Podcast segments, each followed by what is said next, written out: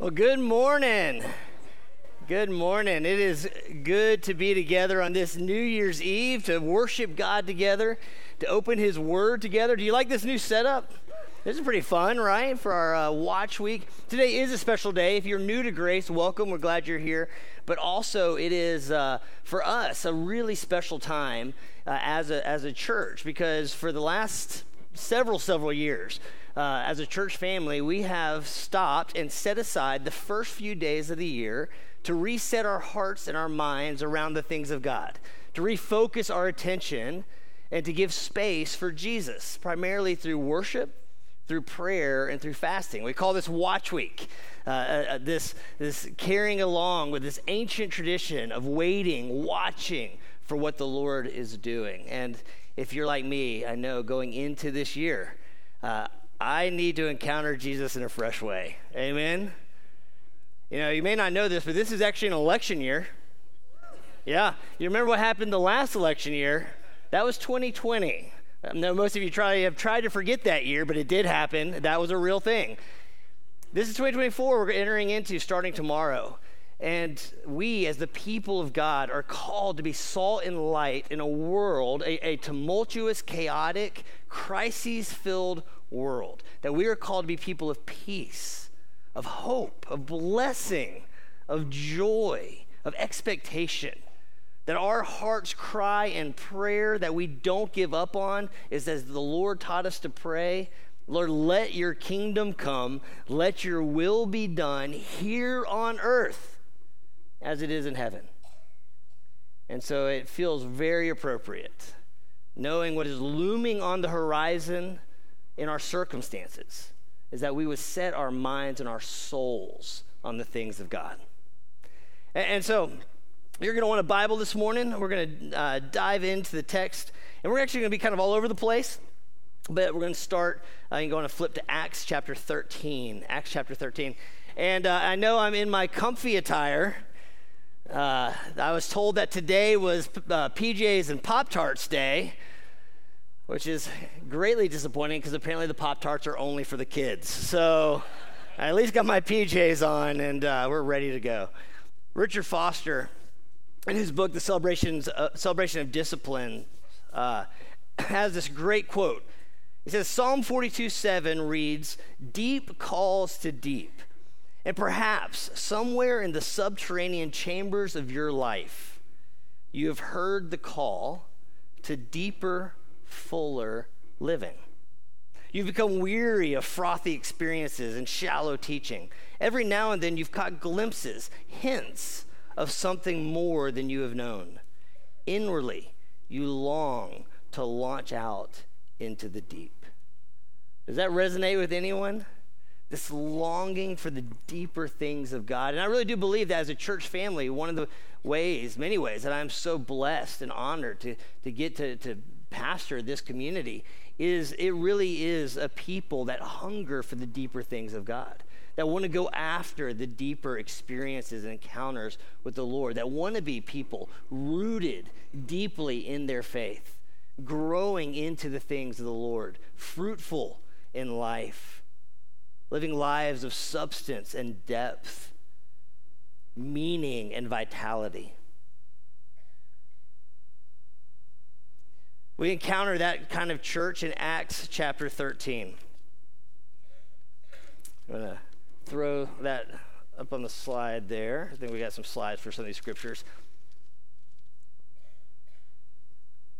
The Holy Spirit has...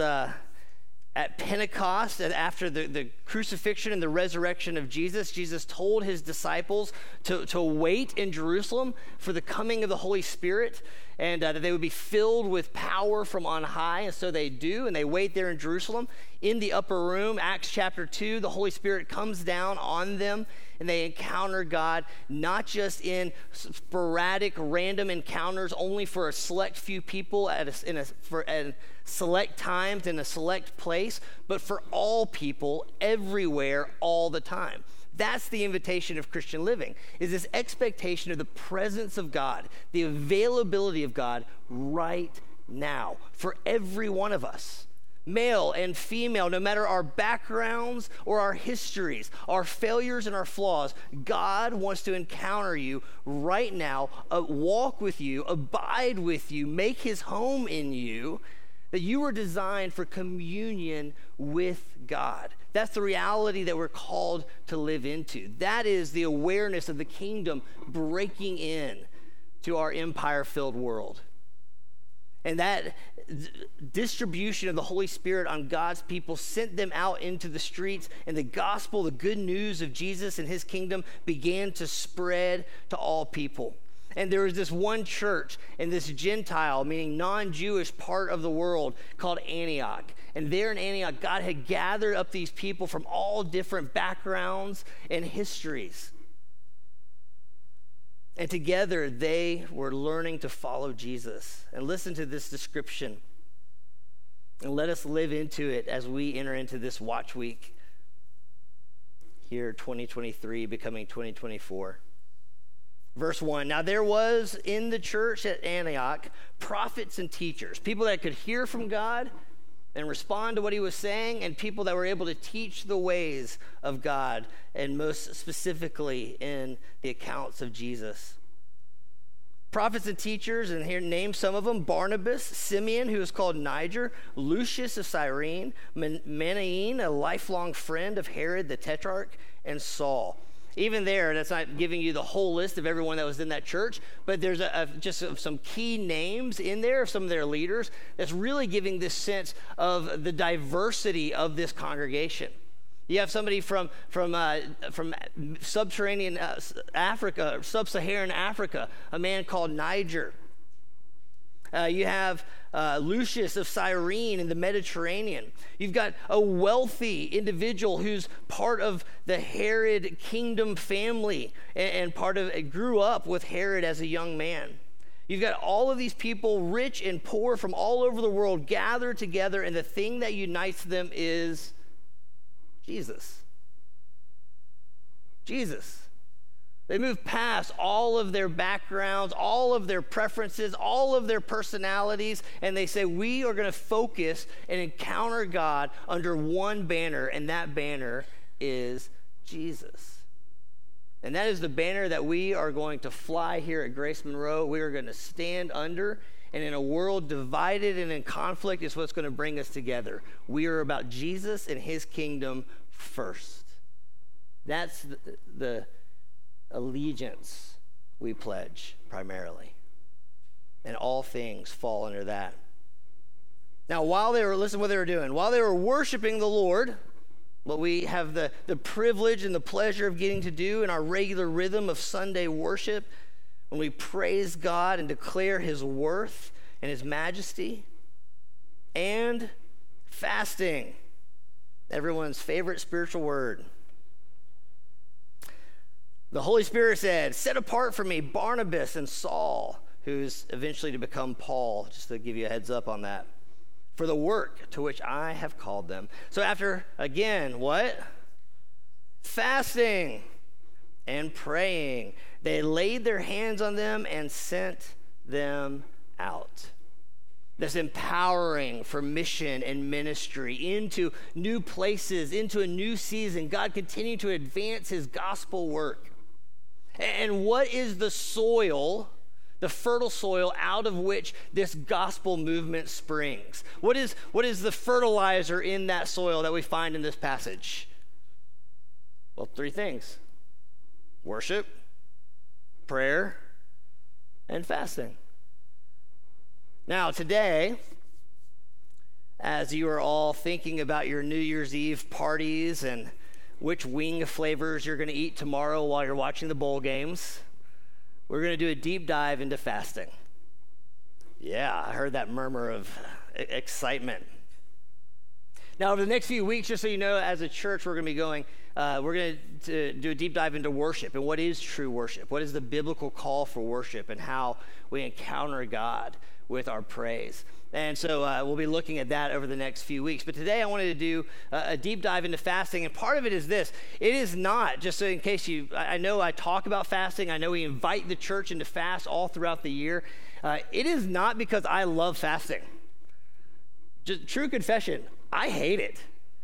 It is like one of my least favorite things. It's also been one of the most powerful things in my life that God has used and pushed me into deeper places with him. And so it's not like I'm a huge cheerleader for fasting, but if I'm going to be if I'm going to stay true to Scripture and what God, and Scripture calls us to, and the kind of people and the way that he's forming us as people, I can't get around it. And the other part of it is, it really has been neglected in the evangelical church. And there's a number of reasons for that, and we'll get into some of those.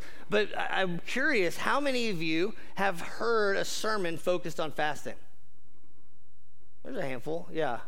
It's not something we talk about a lot. It doesn't make the typical church sermon series calendar in the evangelical church. Now, some of you grew up maybe in some other traditions where it was more prominent or more rich. For me, fasting growing up, it was basically what the youth group did to raise money around Lent. And then we ended up really trying to reduce it down to say, okay, well, I don't really want to fast from food because I really like food. And so I'm going to fast from, well, something that I don't actually enjoy anyway. So for Lent this year, I'm giving up broccoli. Anyone? Anyone else? I know I'm not the only one. Any 90s youth group kids, I know you're with me. Now, biblically, fasting is about food. Now, giving up other things like social media or news feeds or, whatever, gossip. Things you should probably give up anyway, just go in and give up and don't call that fasting. But fasting from other things like social media might actually be a really good, healthy exercise. In fact, I would encourage you, fasting from electronics, taking a Sabbath rest each week that you just break from your cell phone. It's probably really good for your souls, but that's not biblically, or Bible teaching church, that's not biblically what fasting is talking about in the Bible, though it is probably good to intentionally abstain from certain things, behaviors, actions, items, whatever it is, for a period of time. But biblically, fasting is the Hebrew word zoom. Say that, zoom. And it means literally, it's to cover the mouth. So cover your mouth. And so it carries with it this idea of preventing or keeping from food, from not partaking of eating. Now, sometimes in the Bible, it also includes water or liquid. But most of the time, it is talking specifically about abstaining from food for a set period of time.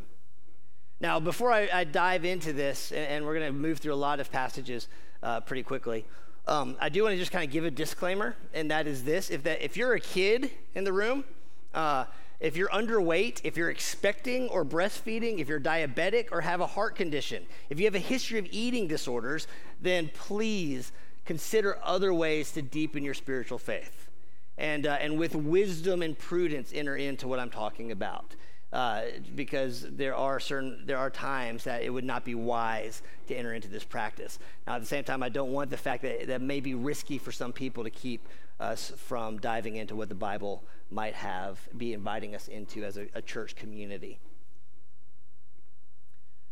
So fasting is a way of launching into a deeper walk with God.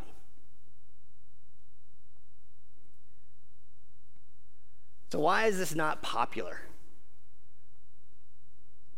Well, it's not fun. It's not fun to deny ourselves from food. It's not to deny our appetite. And we live in a culture that tells us that if you don't eat 3 square meals a day and have plenty of snacks in between, you're going to die.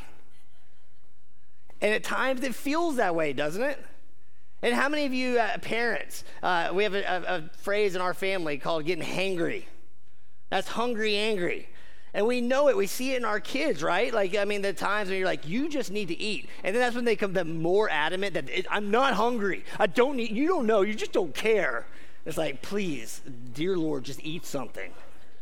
Right? But how many of us have acted like 4-year-olds throwing ourselves on the floor, and you find out it's like, well, no, actually, I'm just hungry. We're ruled by our appetites. We live in a culture, you're bombarded with messages that says what you're feeling is the most true thing about you. And if you're feeling it, it must be true. And if it must be true, it's who you are. And so don't deny yourself anything that must be true of who you are. And Add that to, because of that baseline belief in our culture, add that to a technology system that has built every means available to shorten the length of time it takes us to get that thing that we want. And so it's not even like we pause long enough to even question the system that we are existing in. So is there a different way to pull ourselves out and to even examine our own bodies and say, is the thing I'm craving even the thing that I want or need? And will it kill me to deny myself something that I want? Because maybe, just maybe, the universe doesn't revolve around, well, me and my appetites. And so there's a powerful break from the reality in which we live when we enter into fasting. Now, Isaiah 58, God is very clear. He rebukes the nation of Israel and says, and this is actually one of the two main passages that's used for why we don't fast, if we want a scriptural basis for why not to fast. Isaiah 58 gets used.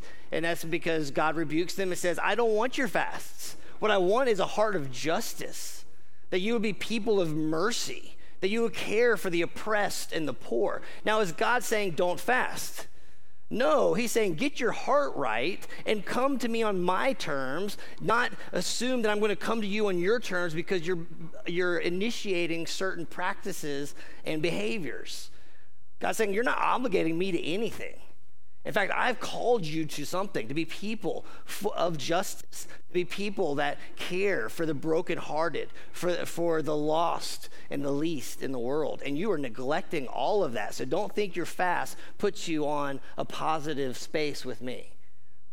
But it's not a question of whether God's saying, hey, so don't fast. The other one is this, where Jesus, in Mark chapter 2, Jesus gets questioned about some of the Pharisees, and they say, hey, look, John the Baptist, his disciples all fast, and yours don't fast. And Jesus says, hey, listen, when the bridegroom is with you, you throw a party, you don't fast. And so it was like, oh, well, if Jesus is with us, right, Holy Spirit's come, I've got Jesus, amen, no need to fast anymore, right? Well, let's pause for a second and reflect on that one. How many of us are experiencing the fullness of Jesus in our lives? And who in here needs more of Jesus in our lives? And who would argue that our world desperately needs more of Jesus? His peace, his presence, his healing, his reconciliation, his blessing, his grace, his forgiveness, his love, his sacrifice. And Jesus actually does continue on there, and he says, there will be a time when the bridegroom is taken away from them, and then they will fast. And then you fast forward to Revelation, and one of the deepest heart-rending cries in Revelation is the bride crying out for the bridegroom, come, Lord Jesus, come. And so we live in this space of the now but the not yet, the waiting and the in-between. And so God invites us into this deeper place of encounter. So let's do this. We're a Bible teaching church, so let's do a little overview of the Bible and figure out what does the Bible, because I think we might be surprised how much the Bible talks about fasting, that some of these passages, and get this sense of what is the point of fasting? Like, what is it? Why do we do it? Do we fast from a biblical perspective? The very first mention, if you've heard me talk about this, the principle of the first mention in biblical study, the first time something is mentioned, it kind of sets the tone for the way the rest of it's used. It's actually very interesting. The first use of the word fast, tzum, in the Bible, in the Hebrew, is in a very disturbing place in the Bible. Actually, I would argue one of the most disturbing stories in the Bible. Now, I think this is important, because I think if we take an honest look at our world, both the world that surrounds us immediately, but also our greater global context, violence and wars and just atrocity after atrocity, genocide and crime and poverty, we can recognize the horrific brokenness of the world that we live in. And so it's with that kind of honest courage that we can look at some of these stories of the Bible and see the depravity of humanity come out. So the story is in Judges. We won't get too much into the story. You can go back and look at some of these passages yourself. In fact, I would encourage you to. Judges 20:26, the first mention of fasting in the Bible. The context is this, that the sons of Benjamin, God's people, were visited by a priest and his wife, a Levite. And I think that we have kids in the room. I won't get into the nature of it, but the sons of Benjamin committed an absolute atrocity against the new wife of this Levi, and ended up killing her.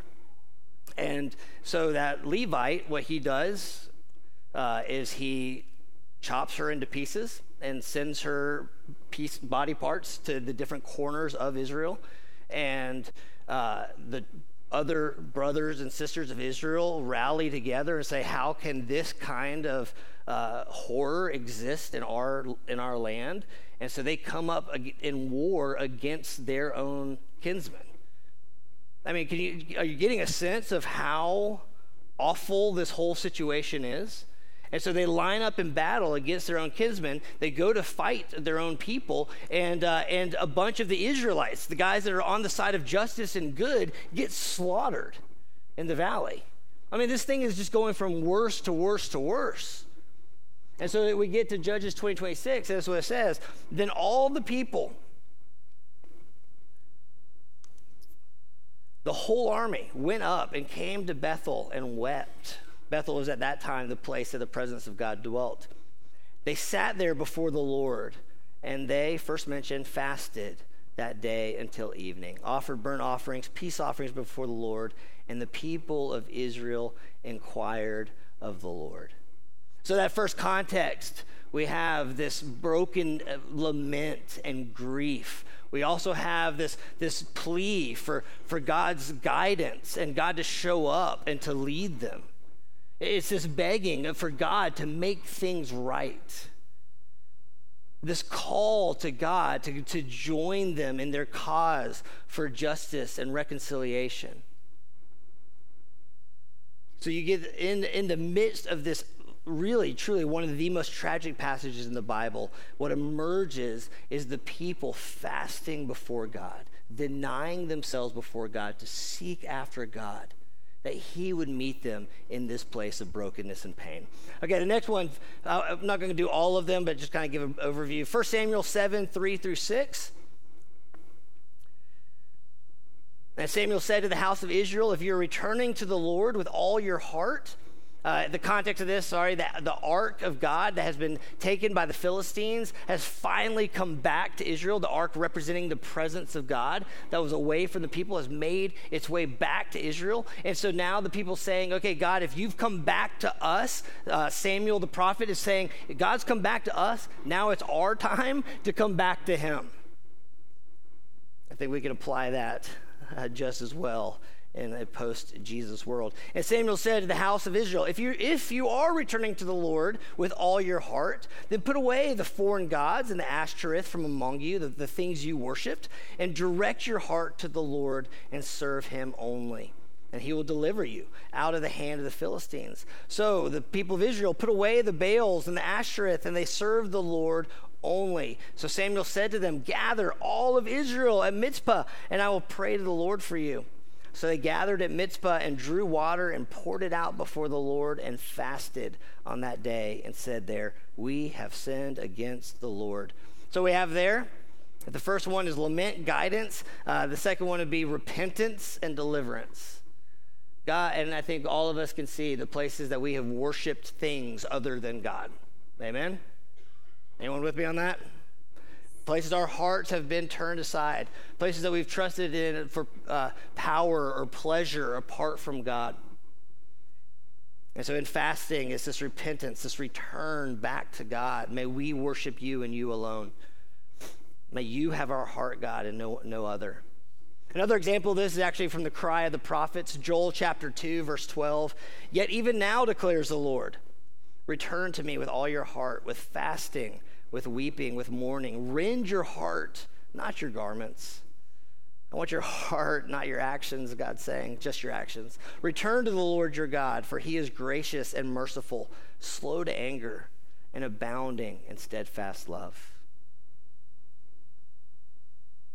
That fasting isn't a punishment. Fasting is an invitation to a God who loves you, who wants the best for you, who is faithful to you. Return to me, God says. All right, 1 Samuel 31:11. Saul, the king of Israel at the time, and his son Jonathan have been killed in battle. And but when the inhabitants of Jabesh Gilead heard what the Philistines had done to Saul, all the valiant men arose and went all night and took the body of Saul and the bodies of his sons from the wall. And they came to Jabesh and burned them there. They cremated them. And they took their bones and they buried them under the tamarisk tree in Jabesh. And what did they do? Fasted for 7 days. In that context, we have grief and mourning. They've lost, and they are experiencing the heartbreak of death. I just know, pastoring so many of you families, that you know grief, and you know it well even from this past year. And there's a place of fasting, of stepping aside, of just not trying to fill our grief and our pain with ice cream, but with meeting God. And so 2 Samuel 12:16-17. Also interesting to note, this is the first time that fasting is a personal experience. If you notice before, all the fastings are what? They're corporate. They're together. It's a community event. I think sometimes even in our evangelical experience of fasting, that's something that you do alone with God.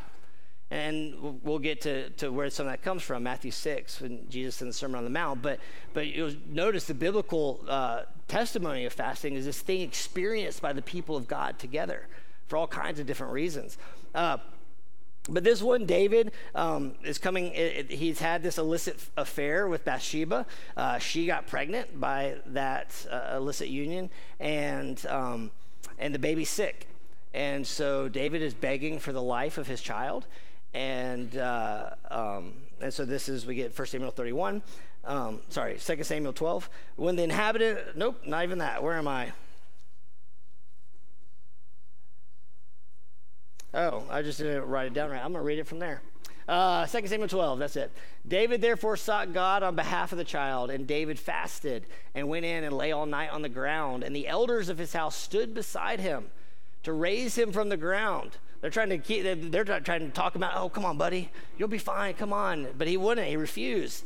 Nor did he eat food with them. So he alone is, at this point, he's not grieving yet. The child's not dead. That'll come a little bit later. But at this point, he's just begging God for his child's life. And I'm curious, as you enter into 2024, how many of you have things in your life, in your family, in the world around you that you are begging God for? Or you may not know. You just know there's this thing in you that groan that words can't express. Romans 8, right? I mean, that there's something that you're just like, God, I need you to move. I need you to move here. Just between me and you, God. This isn't about anyone else around me. I just need you here. And we see this invitation into fasting in that space. God, I am opening myself completely up to you, dependent completely on you. There is no food that will satisfy the brokenness in my soul. Now, wrapped into this specifically with David is his own repentance journey. But what we see here is intercession, petition. Ezra 8. This is after exiles. This is hundreds of years later. The people of God have fallen away so far from God that they've been sent into exile into Babylon. God raises up a king, a pagan king, to send the children of Israel back into the promised land to begin to rebuild Jerusalem. Ezra has already begun, or to rebuild the temple, has already begun that process of rebuilding the temple with some of his key warriors and craftsmen, and now he's going back to get the families to come back to Jerusalem to live there. And he's starting to gather these families with all of their goods to make this treacherous journey from Babylon back to Jerusalem.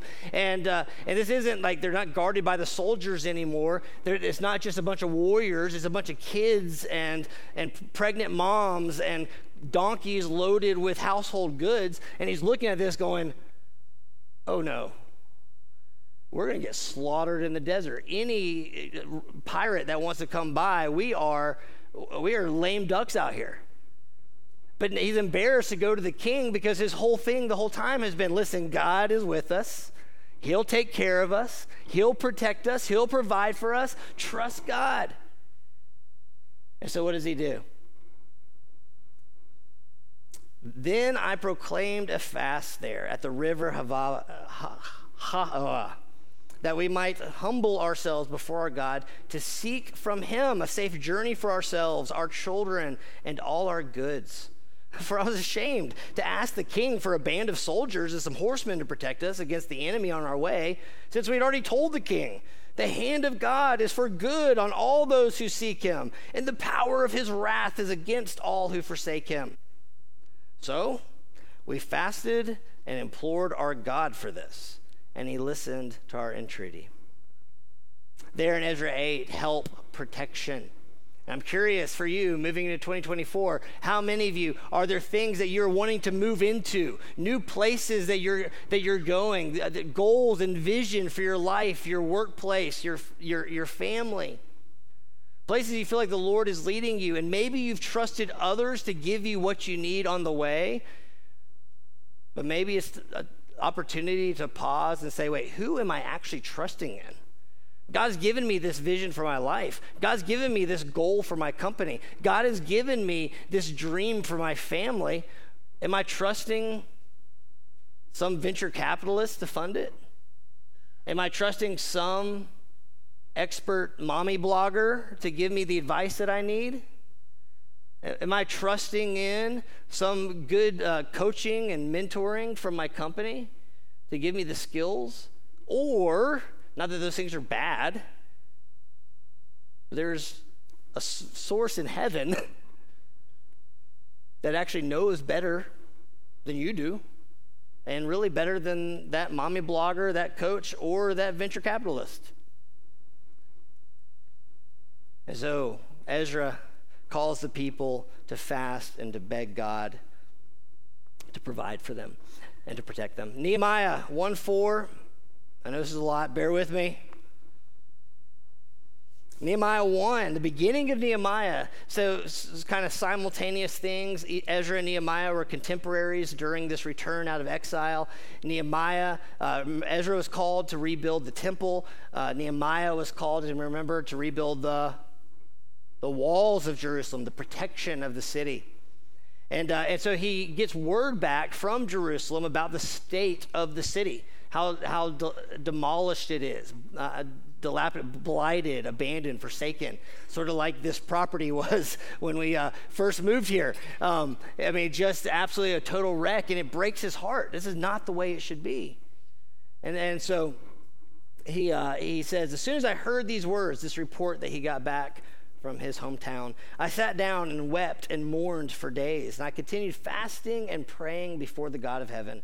And I said, O Lord God of heaven, the great and awesome God who keeps covenant and steadfast love with those who love him and keep his commandments, let your ear be attentive and your eyes open to hear the prayer of your servant that I now pray before you day and night for the people of Israel, your servants. And that, obviously, there is this sense of lament. You know, as a side thought, for those of you that feel called by God to do something of significance in this world, to make a difference in this world, and have dreams or vision for God to use your life in a significant way, the dreams, and then one of our family mottos is dream big, because you can never outdream God. But I mean, the dreams are good, but to move towards that dream, this is the consistently across all the prophets, to move towards the dream of God in your life or for your life first requires that you grapple honestly with the brokenness of this world. That we are honest with the way things are so that we can move towards the way things could be. And so we see Nehemiah here just being honest, like lamenting for the state of his city. And how many of us now, again, keep bringing it up, but it's true. Election year, how many of us lament for the state of our country? How many of us lament for the state of our community, for the brokenness of families, for all the things that we say, this is not as it should be? Now, what's amazing is that lament isn't just staying in a place of lament. Nehemiah moves it immediately from lament to vision. And so he says, God, hear my prayer and give me favor with the king, because he's about to go ask for this audacious plan to go rebuild the walls of a city. Last one in the Old Testament that we'll do, Esther 4, 15 through 16. Then Esther told them to reply to Mordecai. Again, this is like hero story of the Bible. I love it. This woman taken, you know, the vulnerable part of a harem, and God uses her to save a people. Go gather all the Jews to be found in Susa and hold a fast on my behalf, she says, and do not eat or drink for 3 days, night or day. This is one of the times that it's food and water you see. I and my young women will also fast as you do. We're with you in this, she says, the mark of a good leader. And then I will go to the king. And though it is against the law, she knows that what she's doing, there's a risk to it. Listen to this phrase. If I perish, I perish. That this call to pursue the things of God, this call for deliverance of my people, is greater than my own concern for my own life. And how many of us, including myself, as much as we'd like to think we would sacrifice ourselves for the world, and yet I can't even give up a meal. You're asking me to not eat lunch? How dare you? I mean, but yeah, sure, I would go and I would throw myself into the fire for my family. Would you? Because that hurts a whole lot more than being hungry.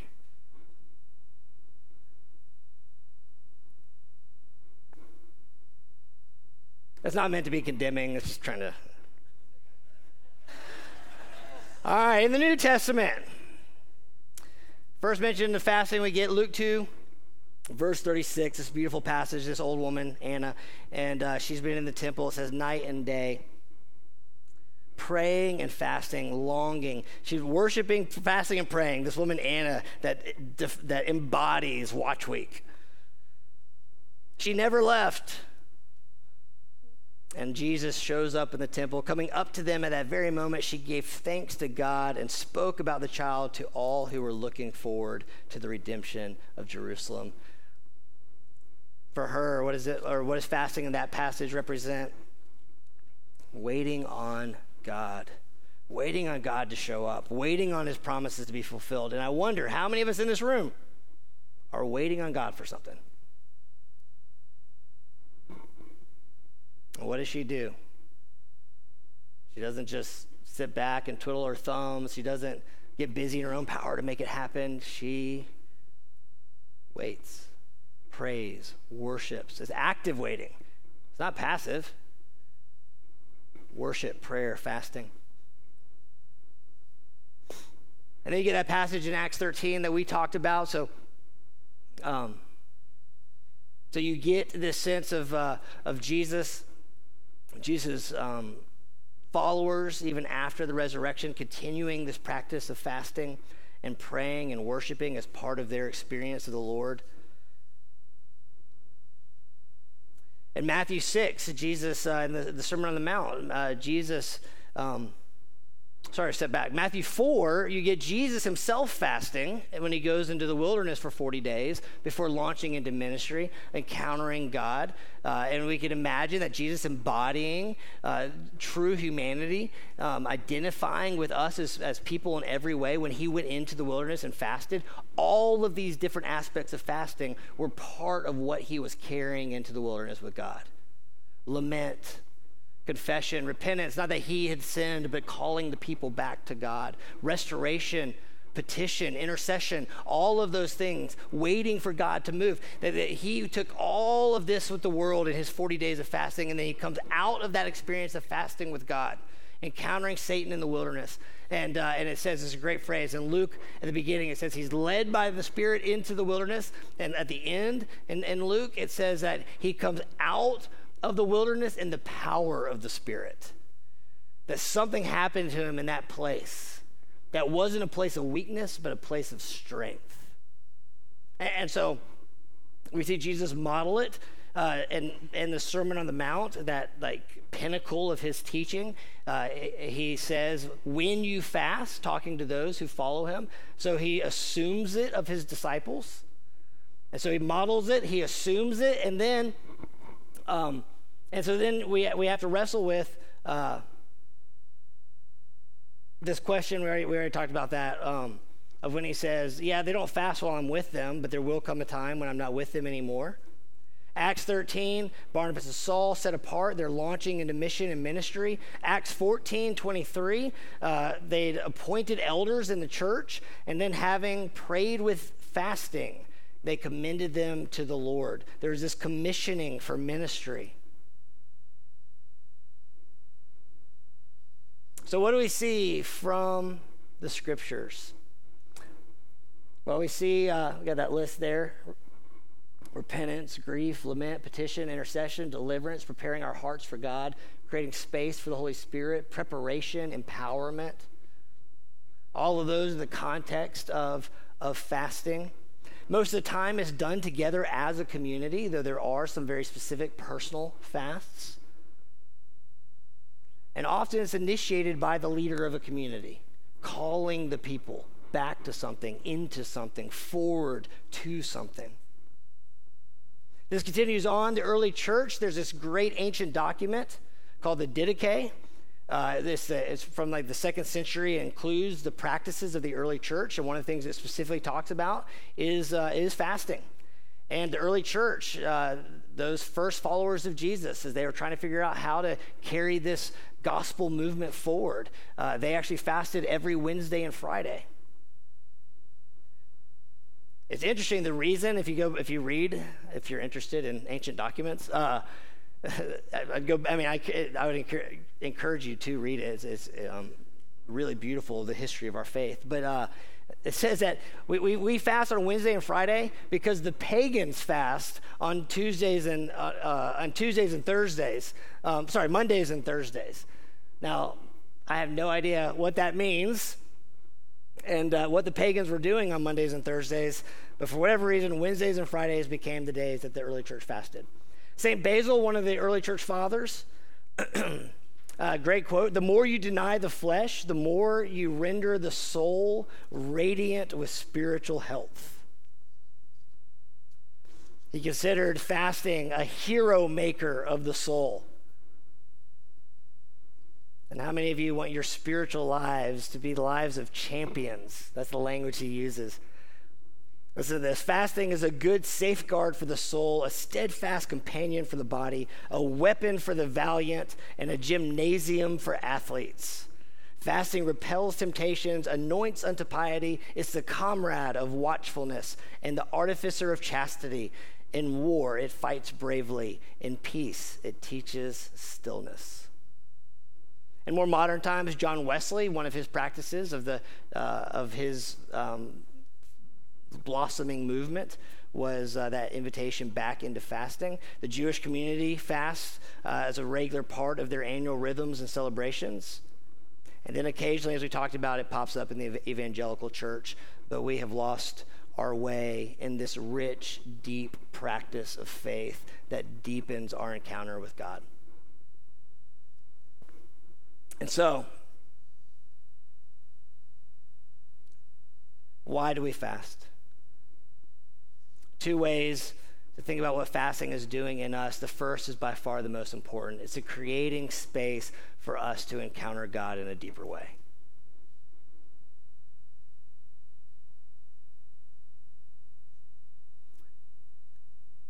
It's a concrete way to experience your faith. It's this physical interaction with the Lord in a very embodied way. I mean, I feel it in me. And we're following in the example of Jesus. Jesus who modeled it, who assumed it of his followers, who talked about it, though he reset the point of it. So fasting is not to earn God's favor. It doesn't obligate God to something. It's not earning you spiritual points. It's about creating space to encounter God in a deeper way. It also has a unique way to reveal, and this is important, so bear with me on this one.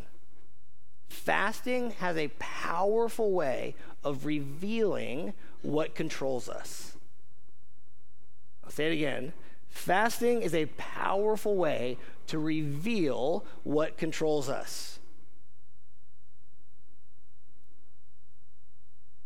As we said before, for many of us, if we miss a single meal or our meal gets delayed even, we can get emotional or angry. So fasting illuminates that in us. And so with humility, it's this invitation to recognize the ways that we're getting upset by relatively little and silly things. And then now, because we are aware of these things that stir us up, how thin the margin of my patience actually is, how much I feel like I need certain things, or the demands, or my lack of impulse control, or the demands of my appetite, because I now have awareness of those places. It doesn't make them just go away. I'm aware, so I'm still feeling frustrated or angry or entitled. I mean, all these things that are still true of me. It's sort of like sickness, or like cancer. Like, no one wants to get a cancer diagnosis, but you're really glad when you do, right? This thing in your body that's killing you, that's poisoning your soul. I mean, sorry, your cells. You want to find that out. And the same thing in fasting is sort of this, imagine it like a mammogram for the soul. It's you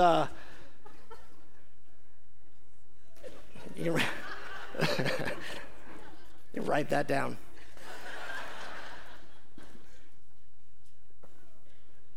It reveals these things in us, our places of pride, entitlement, impatience, intolerance. How thin our margins actually are. And then when we recognize that, we're able to be free to address it because we can see it. And so we're inviting our church into, and this is truly just an invitation, into taking Watch Week as a week-long fast. And for some of you, this may be for the first time. And so the invitation to corporately fast with all of those reasons that we said before in mind is... we're calling the church to for 7 days, starting tomorrow, to fast from sunrise to sunset. Now, and ideally that means that there's two meals, so basically you're eating in the evening. And I'll give some practical tips on that. Now, if you want to enter into fasting as a spiritual discipline for yourself, my encouragement would be to take 24 hours and fast from food to grow into a longer fast period of 3 to 4 or 5 days. You can I have never done longer than that. I have a really good friend of mine who one of his practices, and basically every other year, is to do a 40-day fast, and that's just basically lemon water for 40 days. And he will, and maybe I should have him come give his testimony at some point in the next few weeks. But I mean, he will attest to the power of that in his soul and his walk with the Lord. And so some of you, I know I just say that and I immediately lost you. You're like, nope. And if I'm honest, that is also my internal reaction. Every time he tells me about it, I'm like, man, praise the Lord, good for you. And but I would say, I mean, to really as a discipline would either be entering into a regular rhythm of fasting and creating that as a practice for your soul on an ongoing basis, or to move into times of more extended fasts, 3, 5, 7 days of saying, okay, God, I'm going to seek after you. And again, we'll get into some practicalities of that here in just a minute. I know there's a lot, but like I said, we're doing a deep dive teaching on something that we don't normally talk about. The second other area to talk about, the primary reason we fast is to encounter God in a deeper way. But the second is that it's training. It's just good for developing, deepening our character and deepening our self-control, which is one of the fruits of the Spirit. the ability to deny ourselves. And in fact, in the early church, in the monastic church, it was viewed as, they viewed it in the same way as like soldiers preparing for battle. That this was a spiritual war that we are entering into, and they saw themselves fasting as one of the things that they did, like boot camp for the soul, that they did to bolster their inner strength, that inner man, that inner woman. If you're a person that has a hard time with your mood when you're hungry, the call towards fasting from that perspective would be basically this: join the special forces and give no alliance to Satan. Become an expert at being hungry and learn to still be a pleasant person to be around and have godly character. And to recognize that there are times in our lives, just the nature of life, that we will be uncomfortable. We will not get what we want when we want it. And if we're living in this space where our assumption is that we should always be pleasantly comfortable on my terms, then we're going to be disappointed a lot of our lives. And fasting is invitation into a greater discipline so that when we encounter the expected uncomfortableness of life, we can still be a person of pleasant disposition and godly character, which we should want that. Now, I will say also this, circumstantially, again, 2024, we are about to enter into a year, and I want to speak blessing, not cursing, and so I don't want to predict anything negative for the future. But if history has any way of teaching us, we can presume a year that is going to be incredibly divisive, chaotic, where it's going to feel like everything is getting shaken, and the voices of hatred, fear, and anger are going to rise to the top. And when you get shaken, stuff comes out. Actually, when you get shaken, the real stuff comes out that you're usually pretty good at bottling up. And that is what happened in 2020. All the stuff that was hidden deep inside, fear, hatred, anger, starts shaking that 2-liter bottle, and all of a sudden it explodes all over the place. Not that it wasn't there before, it's just getting revealed. We are about to enter into that year. And so my invitation to fasting as your pastor into this practice isn't just because this is a nice little spiritual discipline that Christians should try. It's because I want us desperately to be a people who are found faithful, who are deeply rooted in the things of God, that our character is strong enough to outlast the schemes of the enemy, that we are men and women of integrity, of blessing, of peace, and of faith, even if the world around us falls apart. Amen? And if that's not what we're interested in as a church community, this is the wrong church. That's what we're going after, to become those kind of people, not to have religious experiences on Sunday morning. Training in godliness. And so, let me end with this, and then I want us to be able to worship together, and we'll set up our watch week, which I'm super excited about us getting into. And we have all week. We have all week to come up here whenever you want and pray, and to experience God, to worship together. And I'll tell you about some cool things that are coming up. But real practically, a couple of things. So, follow along. For those of you that are entering into this week, or whether you're going to do it as an extended practice over the course of this year. If you take prescriptions, check with your doctor, especially if you're going to do a fast longer than 48 hours, just because it can mess with your dosages. So just if there's anything going on medically, the caveat I gave at the beginning, if that applies to you, talk to your physician and just tell them what you're wanting to do, and then that way they can advise you with wisdom. My second encouragement, take it down a notch in regards to what you're eating before you enter into a fast. Classic Mardi Gras mentality is, I'm starting fasting tomorrow, I am pigging out tonight. Stupid. Just so you know, it's not setting you up for success. Going to begin to taper down, and so that your body begins to get used to using less calories. You will survive. You will survive. You don't need as much calories as we think we do. But dial it down instead of cranking it up. And then you want to come, if you're doing an extended fast, you want to come off of your fast with fruits and vegetables, lighter food. So this is fun. So we're entering into this 7-day fast together. I hope as a church community you will join with our staff and our leaders to be a part of that. And so obviously that means eating a light meal at night, but then entering back into fasting. Again, come back to that, what we'll do during the day. But then Sunday night, a week from now, we're going to end our fast with our first worship night of the year, our monthly worship nights, the first Sunday of every month. And so January 7th, we're going to do a worship night here at 5-ish, 5:30, 5 o'clock. And we'll break fast together with communion, which is historically the church's method of breaking fast. Is taking communion together. So we'll take communion together, we'll worship together Sunday night, and then we'll also have church Sunday morning, just to clarify. Sunday morning, we'll have church, and then we'll do worship night Sunday night, break fast with communion that night, and then we will have a Mediterranean feast up in the coffee shop for whoever wants to join us, because feasting should always follow fasting. Resurrection came after crucifixion. And then limit caffeine. I know a lot of people in years that we've done fast before, what takes people out early is caffeine, and it's also sugar. Your body is probably more addicted to sugar than you realize, and that will have a real physical effect if you cut out sugar and caffeine. That may mean tapering caffeine early in the week. Just be wise with that. Exercise. I mean, my experience.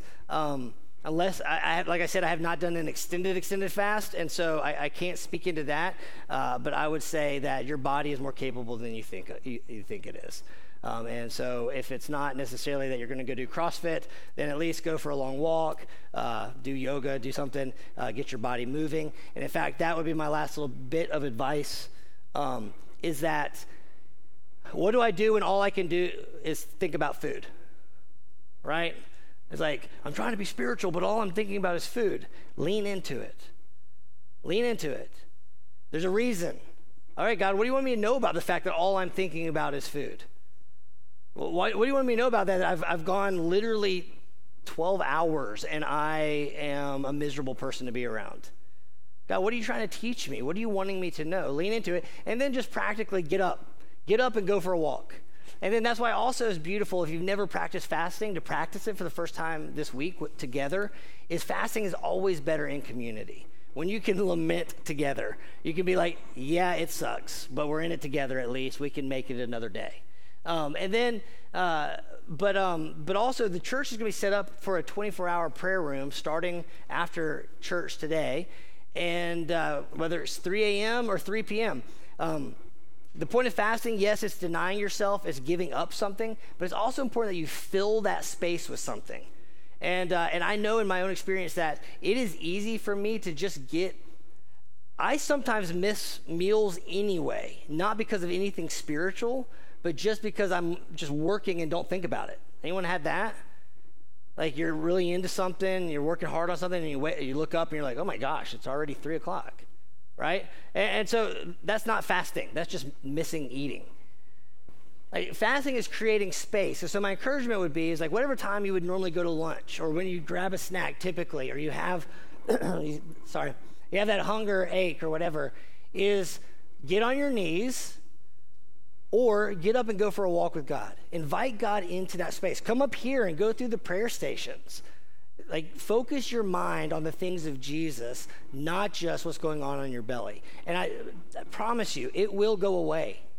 You will survive, and you will find that God is faithful and present at the end of it. The hunger will end. God is eternal. So lean into God. Fill that space intentionally. Build space into your schedule over this next week or during that fast that is saying, okay, God, this is between me and you. What do you want me to know? What are you teaching me? What are you leading me into? What do I need to repent of? How are you inviting me to lament? What are we grieving? What do I need to be honest about? Sorry, I said this was the last. I will say this too, and I think this is important culturally. Don't try to mesh spiritual goals with physical goals. And this is why, and I told y'all this a couple weeks ago, this is why I broke away from doing the Daniel Fast this year as a church community, is because it became more of a diet than it became a fast. Not that that's bad, and Daniel Fast is, it could be a great healthy way for you to eat. I hated it, but I want meat, right? Amen? You'll just kind of wreck your own conscience if you're like, I'm going to really go after the things of God. I'm going to pray harder than I've ever before. I'm going to hear from God, and maybe I'll lose a pant size. It'll mess with you. So just separate those two things. Great, get your physical goals, start working out, start eating healthy, start doing all the things that you know you're supposed to do anyway. Sure, this is not about that. And just go on in your mind, separate the two. Don't let what you're doing fasting-wise be connected to what you're trying to do physically for your own physical health. Cool? Amen? All right. So we're going to worship. And then, like I said, what you'll notice is around this room is different prayer stations. And when you first come to pray, and there's a few more prayer slots that we don't have anyone assigned to. Our goal is that there will be nonstop prayer flowing out of here for the entire week. I think there's about 90 total. I think there's about 40-something slots that have nobody signed up for it yet. You don't have to sign up for a slot. You can literally show up whenever you want, but we want to have at least one person praying all the time. And so I would ask very easily, with just the number of people in this room, if everyone just picked one time slot over the next week, we could easily, before we leave here today, have every time slot assigned for a watch of prayer. You'll come in here, you'll get a prayer guide. That prayer guide will walk you through the stations. They're numbered. You don't have to go through them in order, though it's designed to walk through in order. And you'll start with confession and communion. There's gratitude, creativity in the art station, intercession, praying for the neighborhoods, nations, next generation, getting prophetic words for our church. You'll walk through, and you'll actually be very surprised at how fast that hour goes by. You may end up coming back and just focusing an entire hour on one station. Just let the Lord lead you through that. It's a really beautiful experience. Bring a journal with you is my encouragement, and your Bible. And we will, as a church, enter into fasting and enter into a deep dive into prayer over the next week. So let me pray for us. And God, I thank you for this beautiful morning. God, I thank you for the sunrise this morning, this reminder that your mercies are new every morning. God, thank you for this rhythm of our faith, of gathering together with the believers to remember who you are and who we are in you as your sons and daughters, to worship you, to grow together. And so I pray for this week ahead. I pray that it would be rich and deep and meaningful. God, that there's people here that are longing that you would give them a word for this year to hold on to. God, there's people here that are desperate to see you move in their lives or in their families. There's people here that are grieving, broken over the state of this world. And so, Lord, I pray will you meet us in all of those ways, and even more than we realize right now. And so, God, we surrender this week to you. I mean, we surrender our lives to you, but, Lord, we specifically out loud, we surrender this week to you, Lord. Have your way with us. And then lastly, Lord, I do pray for every person here. You love them. God, you delight in your children. And so even right now, this sense, in a supernatural way, that you just wrap your arms around them. Put an arm around their shoulder.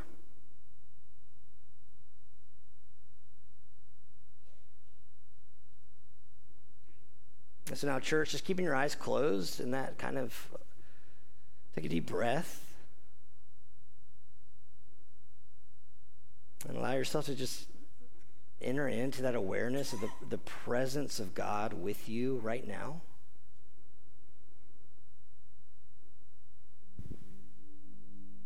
And if you're willing, just ask God, God, what do you have for me this week? Even if it seems scary or hard,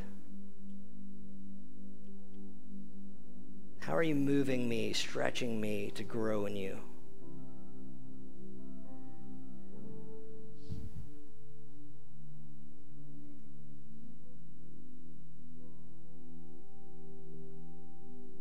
And if you're willing, just ask the Lord, Lord, will you search my heart? Is there anything off in me? Anything I need to confess or surrender to you? Anything blocking me from walking fully with you?